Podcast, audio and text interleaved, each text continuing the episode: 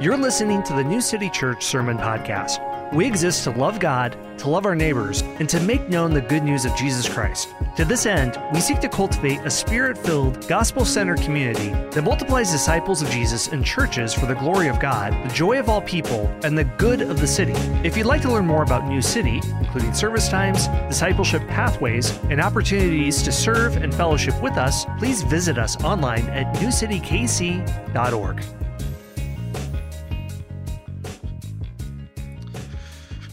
Amen. Amen. If you have a Bible, turn with me to Genesis chapter 29. Genesis chapter 29. We are in a series. We're actually working through the entire Bible. Um, 30,000 foot level, not every book, not every verse, not every um, story, um, but we're trying to um, explore the scriptures from beginning to end uh, for the next, well, eight, nine months or so. Uh, we'll have a few breaks here and there. Uh, but one of the things that we've come to, to, believe, and, and I think the church has come to believe, that, that regardless of what book you're in, regardless what verses you're reading, regardless of what promises are being made or commands are being made, is that on every page of scripture, there's hints and there's echoes of Jesus, the, the Messiah who came to redeem and restore all things. And we think that's the best way to read uh, the scriptures, that there's there's great wisdom there. there there's great inspiration there. There's great, uh, maybe people to emulate there, or maybe not. Um, but the reality is, the whole book from beginning to end is a God who has stamped on human history to say, I love you this much that I've come to redeem and restore all things, to take people that are broken and sinful and bring them into relationship with me, to, to make things that are, that are dark and bring light into dark spaces. And it's all through the work of Jesus. And so,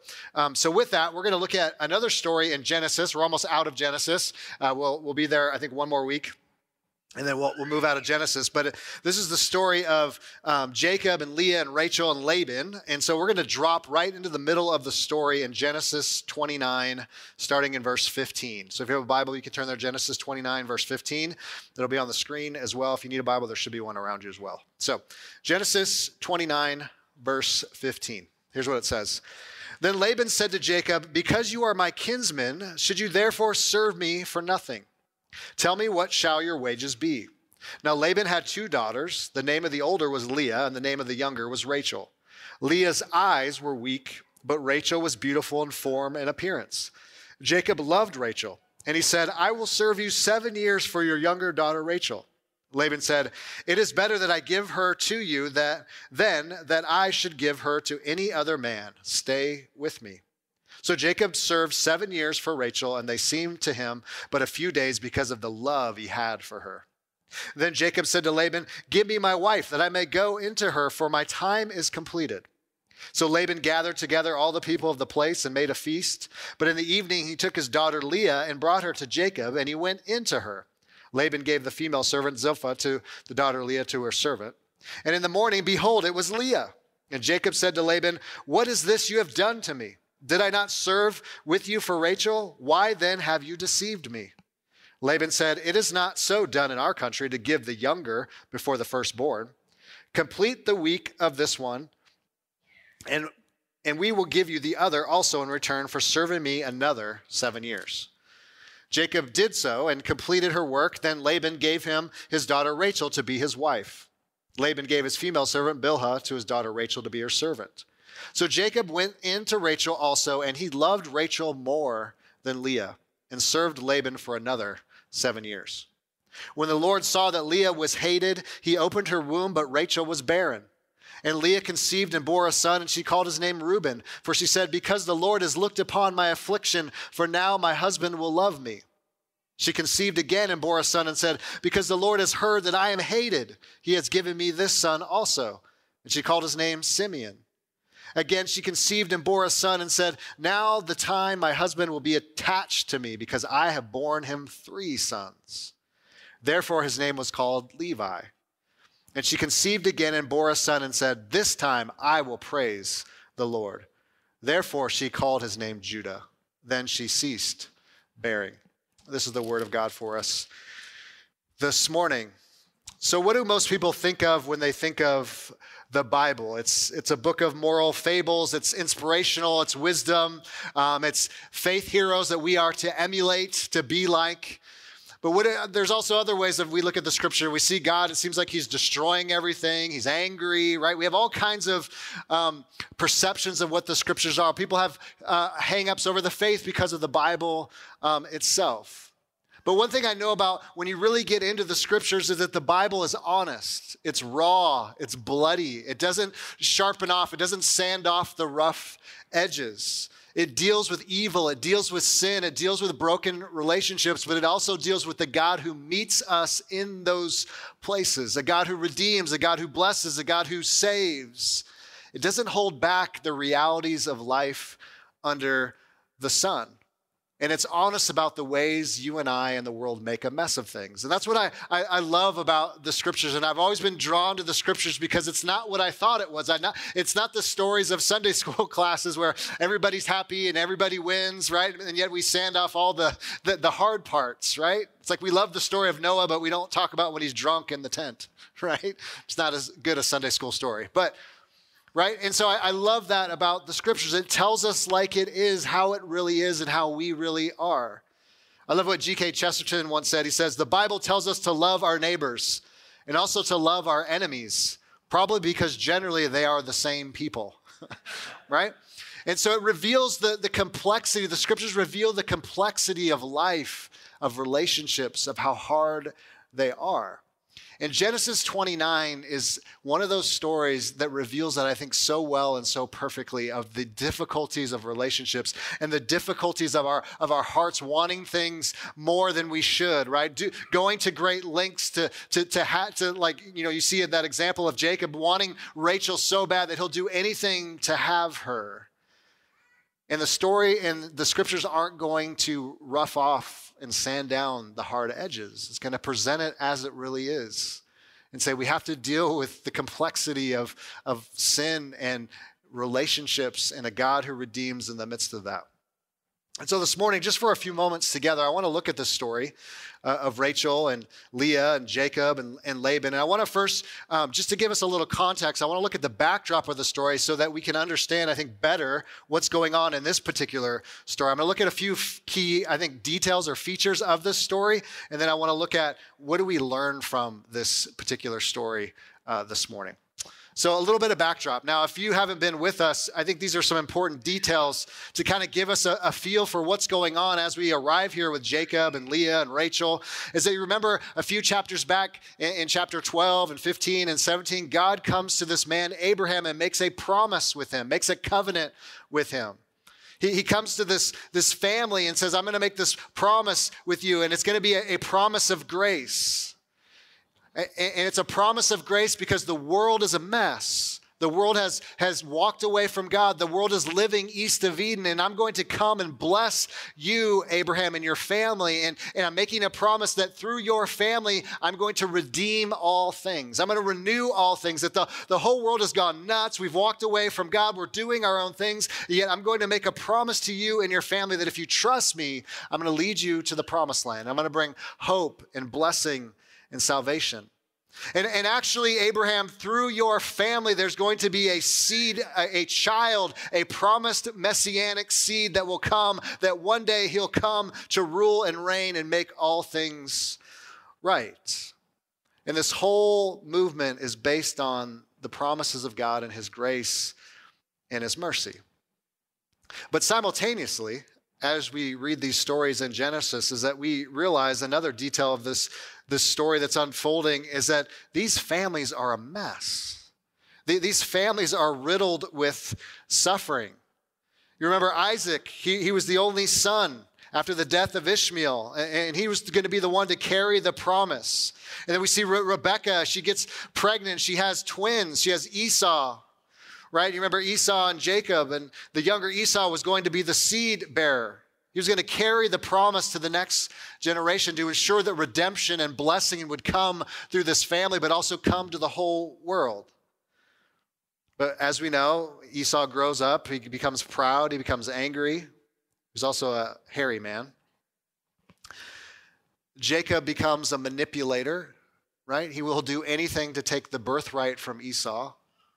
So we already see that even though these promises are being made, even though this promise of blessing and redemption, these are flawed deeply flawed humans that God is working with.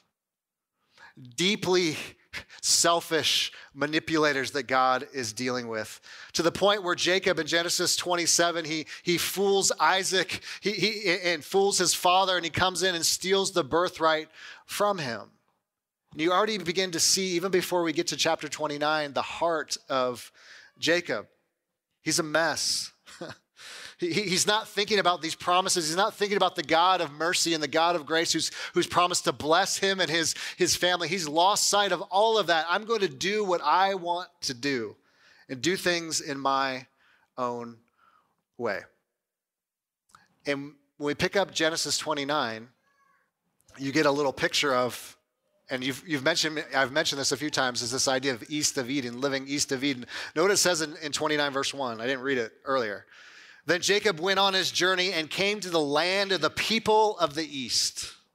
Isn't that a great picture? It's, a, it's the writer of scripture giving us a little wink and a little nod to say, hey, remember, everybody's living east of Eden. Everyone's doing their own thing. They don't want to live in my presence. They don't want to listen to my, my promises and my commands. Things have gone off the rails. And here's Jacob now wandering and going about his own way, doing his own thing. He goes, I'm going to go live with the people that are living east of Eden.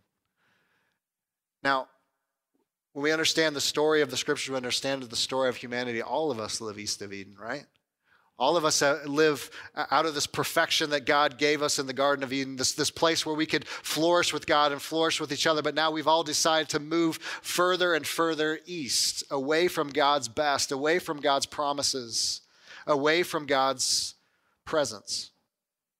Now, this is where we pick up the story, some key features with the story of Jacob and Leah and Rachel and Laban is that when we pick it up at the first few verses of chapter 29, which I didn't read, it's a very common ancient world thing where you'd, you'd be traveling through and then there's these shepherds and there's some contracts being made of who's going to work and how are you going to live. And, and so they're, they're kind of wheeling and dealing with Jacob and his family and they have these introductions. And so here we see Jacob, he encounters Laban, who we know now is his uncle. And so they're wheeling and dealing, talking about the sheep and the livestock and, and how he's going to work the land and all these things. But notice what Laban's plan is here is that he's the, the uncle of Jacob and he has these two girls, Rachel and Leah. And so we see this in verse 13. He says, As soon as Laban heard the news about Jacob, he's all excited, right? His sister's son, he ran to meet him and embraced him and kissed him and brought him to his house. Jacob told Laban all these things. And Laban said to him, Surely you are my bone and my flesh. And he stayed with him a month. Then Laban said to Jacob, Because you are my kinsman, should you therefore serve me for nothing? Tell me what shall your wages be? So Laban sees this opportunity with Jacob. Here's this guy who's part of my family. I'm his, his uncle. He comes into our midst. I have these two daughters, Leah and Rachel. But when you really look at the story, Laban is not pure here. He is not an innocent party here. He's not saying, hey, I got these two daughters. What a coincidence. Maybe you should take one off my hands and be married and go and, right? Keep the promises going, right? These promises that God made. Like that's, that's the thing here. He's like, no, no, no, no. How do I make money in this situation? I only have one daughter. I have two daughters. And, and what we learn about um, Jacob if you keep reading, verse 16. Now, Laban had two daughters. The name of the older was Leah, and the name of the younger was Rachel. Leah's eyes were weak, but Rachel was beautiful in form and appearance. We'll come back to that. Jacob loved Rachel. And he said, I will serve you seven years for your younger daughter Rachel. Laban said, It is better that I give her to you, that I should give her to any other man. Stay with me. So Jacob served seven years for Rachel, and they seemed for him but a few days because of the love he had for her. I love that detail right? He's just, Jacob's out in the field just thinking about Rachel for seven years. Shepherding the, the sheep, he's working in the fields, and this day and night, I just can't wait to marry Rachel. She is so beautiful. She is so beautiful. The scriptures say that she's beautiful in form. It says that Leah was not. She had weak eyes. Now that's an interesting little detail. Like, okay, what? Like, did she didn't have good eyesight? Like, she didn't have 20/20. Like, what, what's going on here? But I think this is a, an ancient way of saying that there's something perhaps wrong with Leah. Perhaps her eyes were actually cross eyed. So you have Rachel, who's this beautiful in appearance and form, and Jacob is smitten with her. And then you have Leah, who's, who's actually the oldest daughter, who's not as good looking, perhaps has cross eyes, perhaps something's wrong with her. There's, there's nothing that, that Jacob is drawn to. She's the ugly duckling of the family. Now, what's rumbling under the surface of this is this is a strange story because there's two daughters and in ancient cultures and actually it says that the text will tell us a little bit later is that the oldest daughter was always the first one to be to go in marriage not the youngest laban's a con, con artist he's only thinking about money he's only thinking about how do i leverage i got this ugly daughter how do i get her off my hands Right? And here's, man, I've hit the jackpot. Here's Jacob. He's just smitten with Rachel. I mean, he's, he's laboring for seven years. And all he can think about is Rachel. Man, there's going to be a day when I'm going to finally marry this girl for seven years. That's some serious love. That's some serious affection that it doesn't even feel like seven years because you love someone so much. So Jacob's going to work for seven years to have Rachel. He's infatuated with her. We notice that, that detail. It didn't even feel that long because he loved her so much. He would do anything to have with her. But there's no sense that Jacob is remembering the promises of, of Abraham and all the families and all the blessing and all the salvation. All he's thinking about is this one woman that he could have in seven years if he does, if he plays his hand right. If I could just get this girl. Now, we get down to 21. And notice what happens in the narrative. Then Jacob said to Laban, Give me my wife, that I may go into her, for my time is completed. So he pays his debts, right? He's worked off, and now he can have Rachel finally. That's what this means for my to, to go into her, to, to be married, to consummate our marriage. And so Laban gathered together all the people of the place and made a feast. But in the evening, he took his daughter Leah and brought her to Jacob, and he went into her.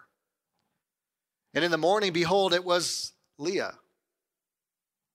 And Jacob said to Laban, What is it that you have done to me? Did I not serve with you for Rachel? Why then have you deceived me? You see, Laban, he's a con artist, right? He's got this daughter who's not good looking. It's his oldest daughter that he's supposed to give away in marriage first. That's how it works in the ancient culture.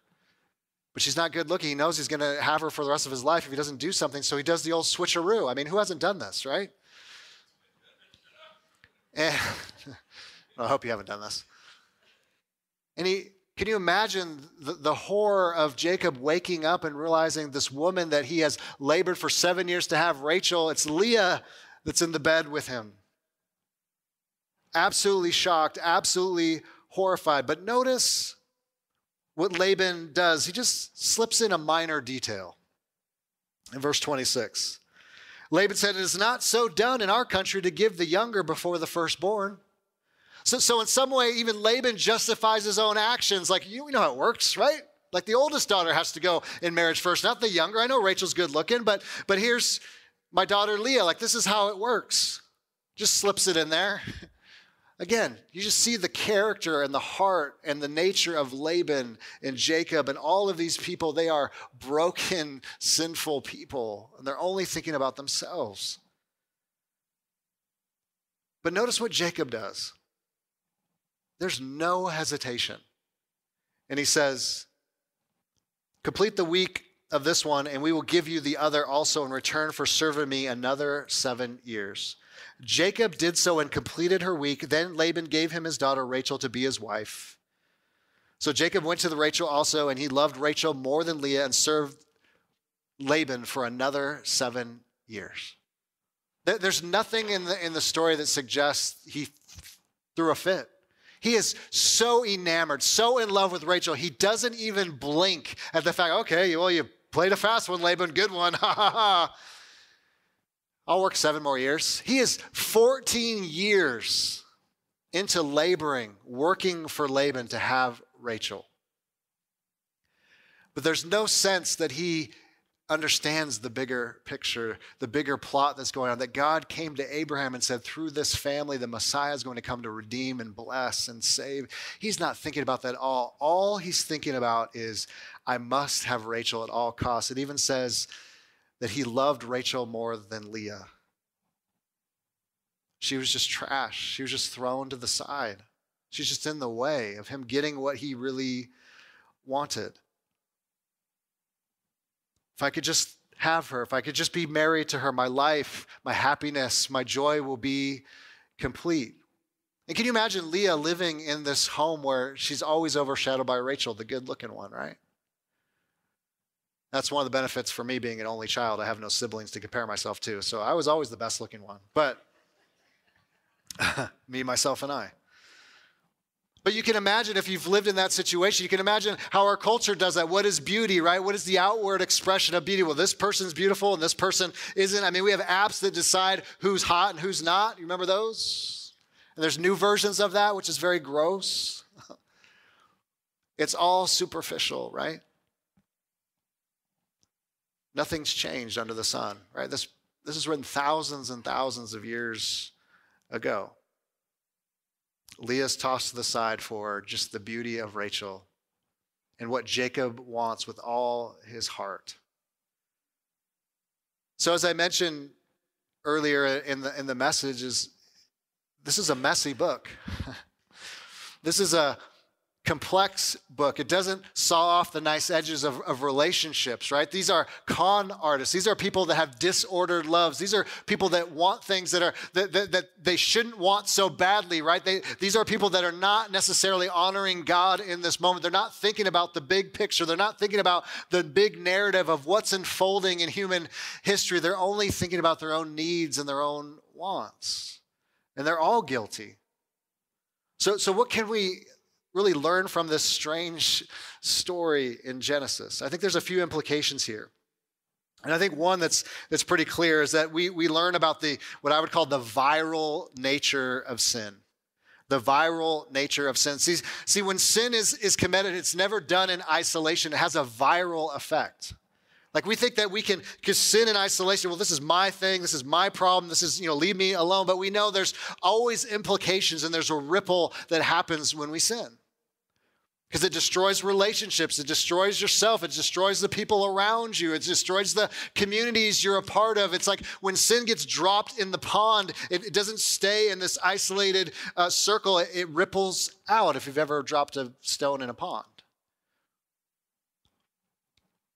What we're seeing in Genesis is all the ripple effects of living east of Eden, right? Abraham is not above it.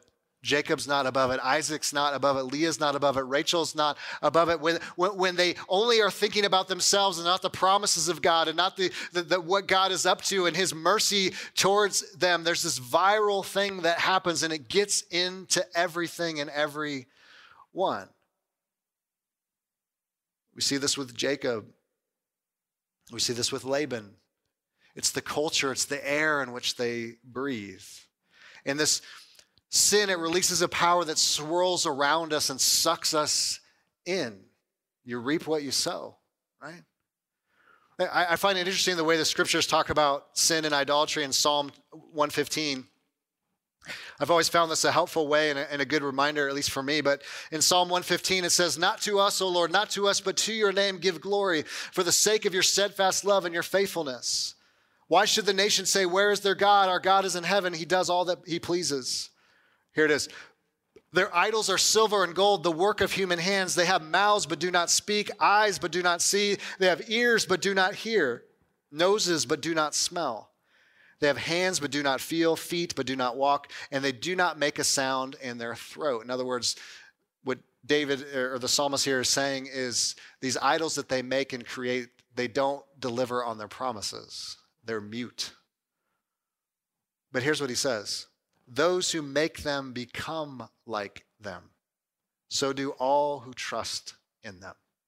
It's the viral nature of, of sin is that you become what you worship. All Jacob wants more than anything in the universe is Rachel. He can't see anything else. He has blinders on and you become what you worship, the thing that you want, then you don't see anything else. You, you become single minded. I have to have this. I have to have whatever that thing is. I have to, to, to experience it, right? And it spreads and it controls us and it gets in our bones, it gets in our souls, it gets in our actions. It's why in Genesis uh, chapter 4, if you go, we go all the way back to the beginning, Cain and Abel story. I, I love this little description of, of, sin too. In Genesis 4, verse um, 7, he's warning Cain and he says, don't, don't let sin get a hold of you because he says um, in verse 7, if you do well, will you not be accepted? And if you do not do well, sin is crouching at the door. Its desire is for you, but you must rule over it. See, we only think of sin often as just like breaking God's commands, which is part of it. But we don't think of it as this living thing, this viral thing that has desires wrapped around it, that gets a hold of us and makes a mess of everything. And so we see the virality of sin with Laban and Jacob and Rachel and Leah in this community. They've lost the plot. All it is is about how do I make money? How do I get rid of my daughters? How do I marry them off? How do I win in this thing? Forgetting that they're part of a bigger story of promise and grace and mercy that God is painting in human history.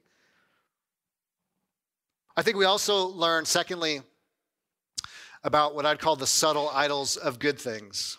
There's some good news coming, just so you know. I know this is getting real dark, and she's like, "Jeez, this is why I don't go to church." But um, but there's the subtle idol of good things.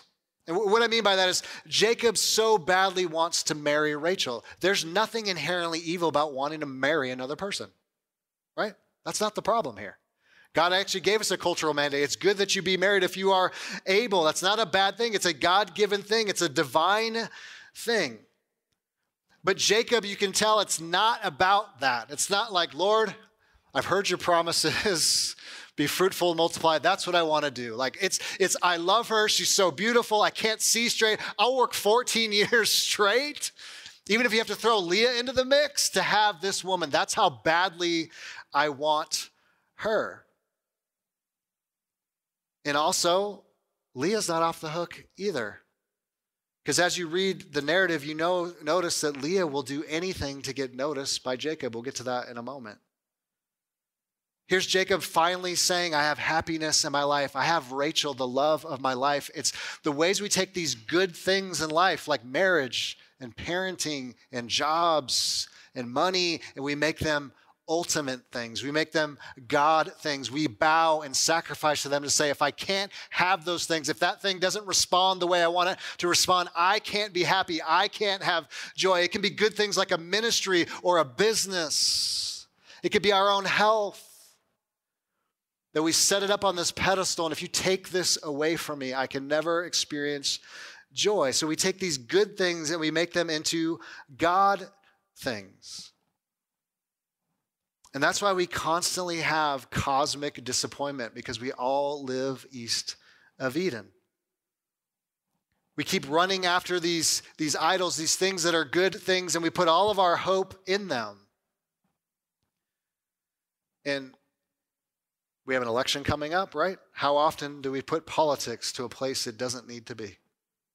And we bow down to it and we say, if this party gets in or this person gets in, then the world will be right. Then we can be saved. Then we can be blessed, right? We even use salvation language. We use Bible language to describe political parties. And, and this is our Savior. It's like, are you kidding me? Flawed men and women. Have you read the Bible? Do you know yourself? Right? They're just like you and me. Right? Nobody's pure. Everyone has all kinds of selfish motives, right? So we put our hope in these things and we bow to these things and we say, This will give me identity. This will give me hope. This will give me a community that I can be part of. Politics aren't a bad thing, but when they become a God thing, it all goes off the rails. It all goes off the rails. And what happens is we go to bed with Rachel and we end up waking up with Leah just disappointed once again. And I find it almost laughable.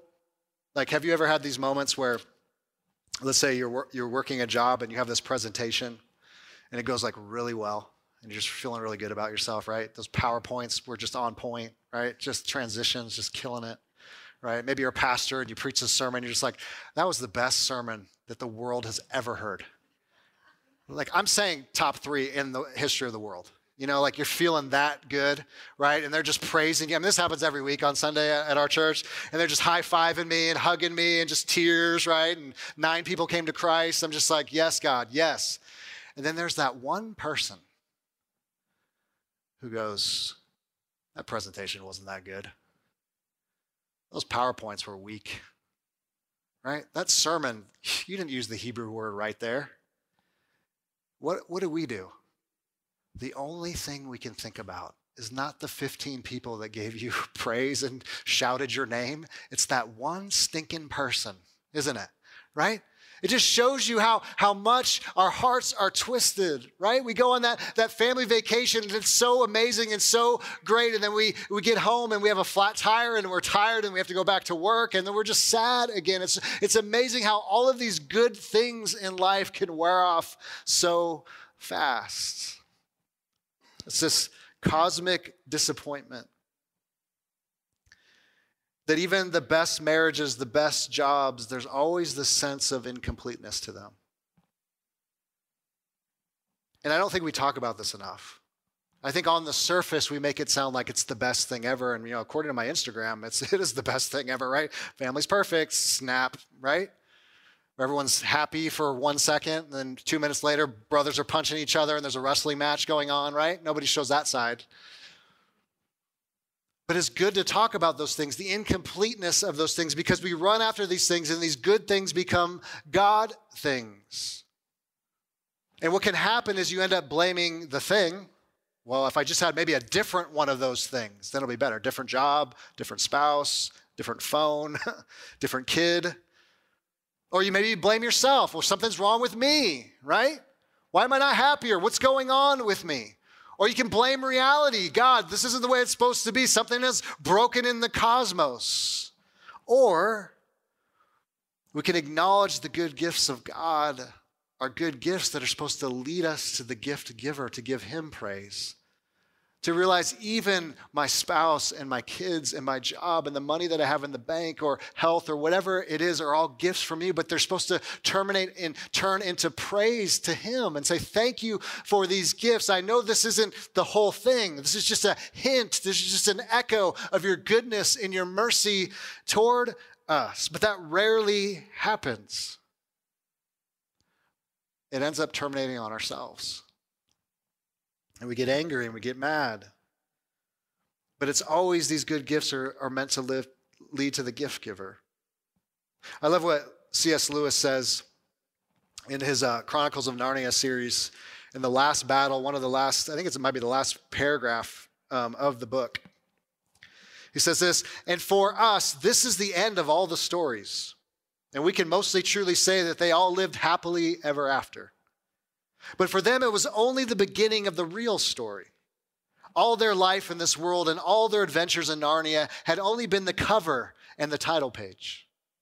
Now, at last, they were beginning chapter one of the great story, which no one on earth has read, which goes on forever, in which every chapter is better than the one before.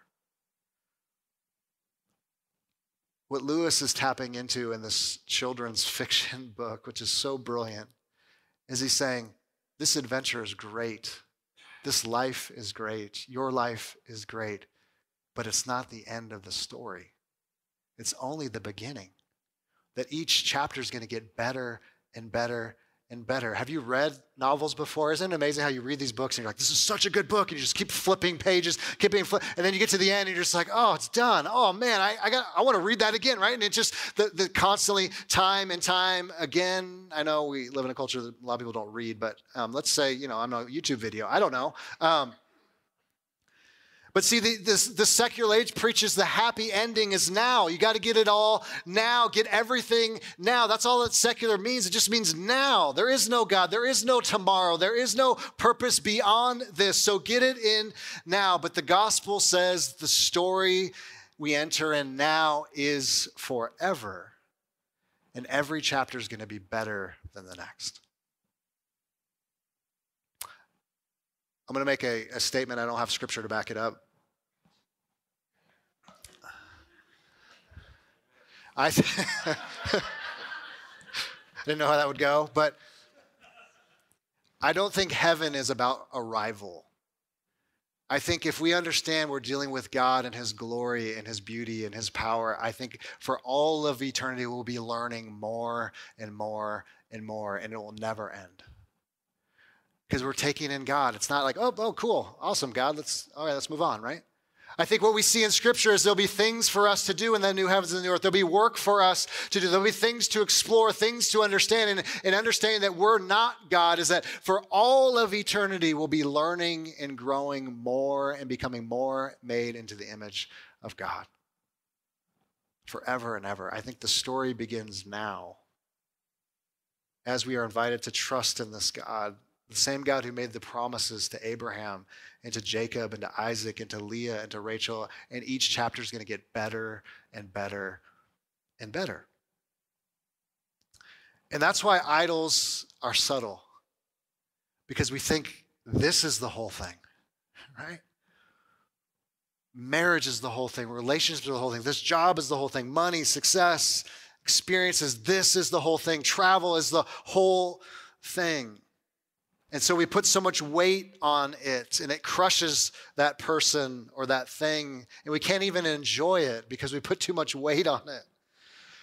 And so what happens here is that even good things like family and, and parenting and all these things that is, is the Bible's going to continually push us away from that. Say, don't make that your ultimate allegiance. Don't make that your ultimate good. Don't make that your ultimate happiness. That if you try to build this perfect family, you're going to crush your family. If you try to be a perfect dad or a perfect mother or, or a perfect wife, you're going to crush your spouse. And you're going to be angry and get mad when you don't live up to that perfection. When you try to put all your eggs in the job basket and it keeps betraying you, you're not even going to enjoy the work that, that which God has given you to do. You're going to control it, you're going to manipulate, you're going to judge it, you're going to get angry. And yet, God gives us a better way. And that's what we see in the life of Jacob wanting Rachel so bad, and Leah wanting to be loved so bad. They take this good thing and they make it a God thing. I told you there was good news, I promise. But here's the good news is that God still works through weak and sinful people. This is all he has to work with. That's why I said at the beginning the Bible's not this nice book of people that have it all together and figured it all out and they all win in the end. They don't, they get slaughtered half the time. Half the time, they don't even know what they're doing and they, they resist this God of mercy and grace. I know people have a hard time with the Bible because they, they say, well, look at it. I mean, it's promoting polygamy and bigamy and, and, and racism and all this stuff. But, but here's the thing with the scriptures that it's not condoning, it's not celebrating it all, it's letting it be what it is. These people are making these choices. God's not saying, hey, please do that. They're saying, no, I'm going to do this, right? Laban's the one throwing in his other daughter. Like, think how wicked and abusive that is. Like, hey, why don't you take my ugly daughter too with you? I need to get her off my hands. The Bible is not going to turn from the wickedness and evil and the things that you and I do. It's not celebrating this as something good. But the good news is that God comes to us east of Eden.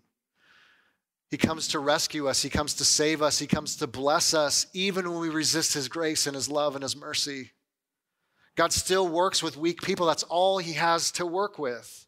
And I think every religion, every philosophy has some version of a, I think, a ladder, right? It's like, how do I get to nirvana? How do I get the blessing? How do I make God happy, right? How do I knock on enough doors, say enough prayers, give enough money. But the beautiful picture of the gospel is that Jesus is the ladder who comes down to say, You can never measure up. You can never reach nirvana. You can never do enough or be moral enough or, or keep the commands enough. I've done it for you. I gave my life for you. I became the ladder for you. I'm going to perform for you. I'm going to make sure that you get to God. And I'm going to do it through my life and my death and my resurrection. And it's very obvious that God is attracted to weak individuals because notice what it says in the last few verses of Genesis 29. When the Lord saw that Leah was hated, he opened her womb, but Rachel was barren. Think about that. He's attracted to the weak, to the, to the one who's, who's ugly, to the one who, who isn't beautiful in the world's eyes and says, you know what, I'm going to give, I'm going to keep this blessing and this promise going, not through the beautiful Rachel, but the, through the ugly duckling Leah. And Leah conceived and bore a son. She called his name Reuben, for she said, Because the Lord has looked upon my affliction, for now my husband will love me. She conceived again and bore a son and said, Because the Lord has heard that I am hated, he has given me this also son. And he called his name Simeon. And she conceived and bore a son and said, Now this time my husband will be attached to me. so romantic. That just sounds like an appendage. Like, finally, he's going to be attached to me. Because I have borne him three sons. Therefore, his name was called Levi. Notice the shift. And she conceived again and bore a son and said, This time I will praise the Lord. Therefore, she called his name Judah. Then she ceased bearing. Leah wants nothing more than Jacob to love her. Maybe if I have one child, maybe if I have two children, maybe if I have three children, you know how many couples I've walked with in my 20 years of ministry that thought maybe having more children will be a good idea. Maybe that will save the marriage. Maybe they'll take notice of me. But something shifts in Leah. As she encounters this God, as she sees his provision, as she sees this God who comes to the weak one, to the ugly one, and gives her children and, and, and causes Rachel to be barren, something shifts in that last verse.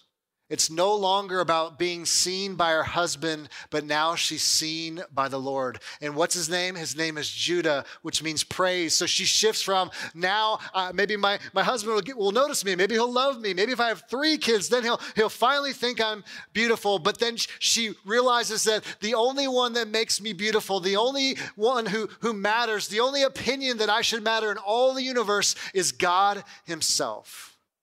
And she begins to praise him. Something shifted in Leah. And what do we know about Judah? Well, I know there's a king who's coming who's in the line of Judah. Leah will now become the carrier of the promise. The Messiah, Jesus Christ, will come through the line of Leah, the ugly duckling, the one who was weak, the one who wanted love so bad from a man. He says, I'm going to redeem that story. I'm going to restore that story. And that's exactly what God does. You go read the genealogies of Matthew, it's the losers of the losers right? It's the people that God uses to bring salvation to the world and bring hope to the world. It's not the people you think He would choose to be on His team. It's not the varsity team, it's this JV team. And if there's a C team, it's probably the C team, right? It's not the morally superior. It's not the ones who have their acts, to acts together, acts together, A C T S together. It's people like Leah who wanted the affection of a man so desperately she would do anything, who realizes that the only way she's going to get her life back is to set her affections on the one who is truly beautiful, God Himself. And when the Lord saw that she wasn't loved, He loved her that, that, that, that, that, that Leah saw something in God that he was worthy of praise, not this man. He can't be the ultimate thing. He can't be my only affection. And this isn't so interesting that even Jesus is described as one who had no beauty in Isaiah, right? He comes as the ugly duckling. He comes out of the outsider, right? He comes as the holy, beautiful one who loses his beauty in his humanity and is, is, is destroyed so that we could come into the family, so that the other ugly ducklings like you and I could come in, the ones that are broken, the ones that are sinful, the ones that are weak, the ones that say no thank you, who are trying to live their lives east of Eden. He says, I'm going to redeem that and I'm going to restore that. I'm going to lose my beauty so that you can come in. so that you can be restored.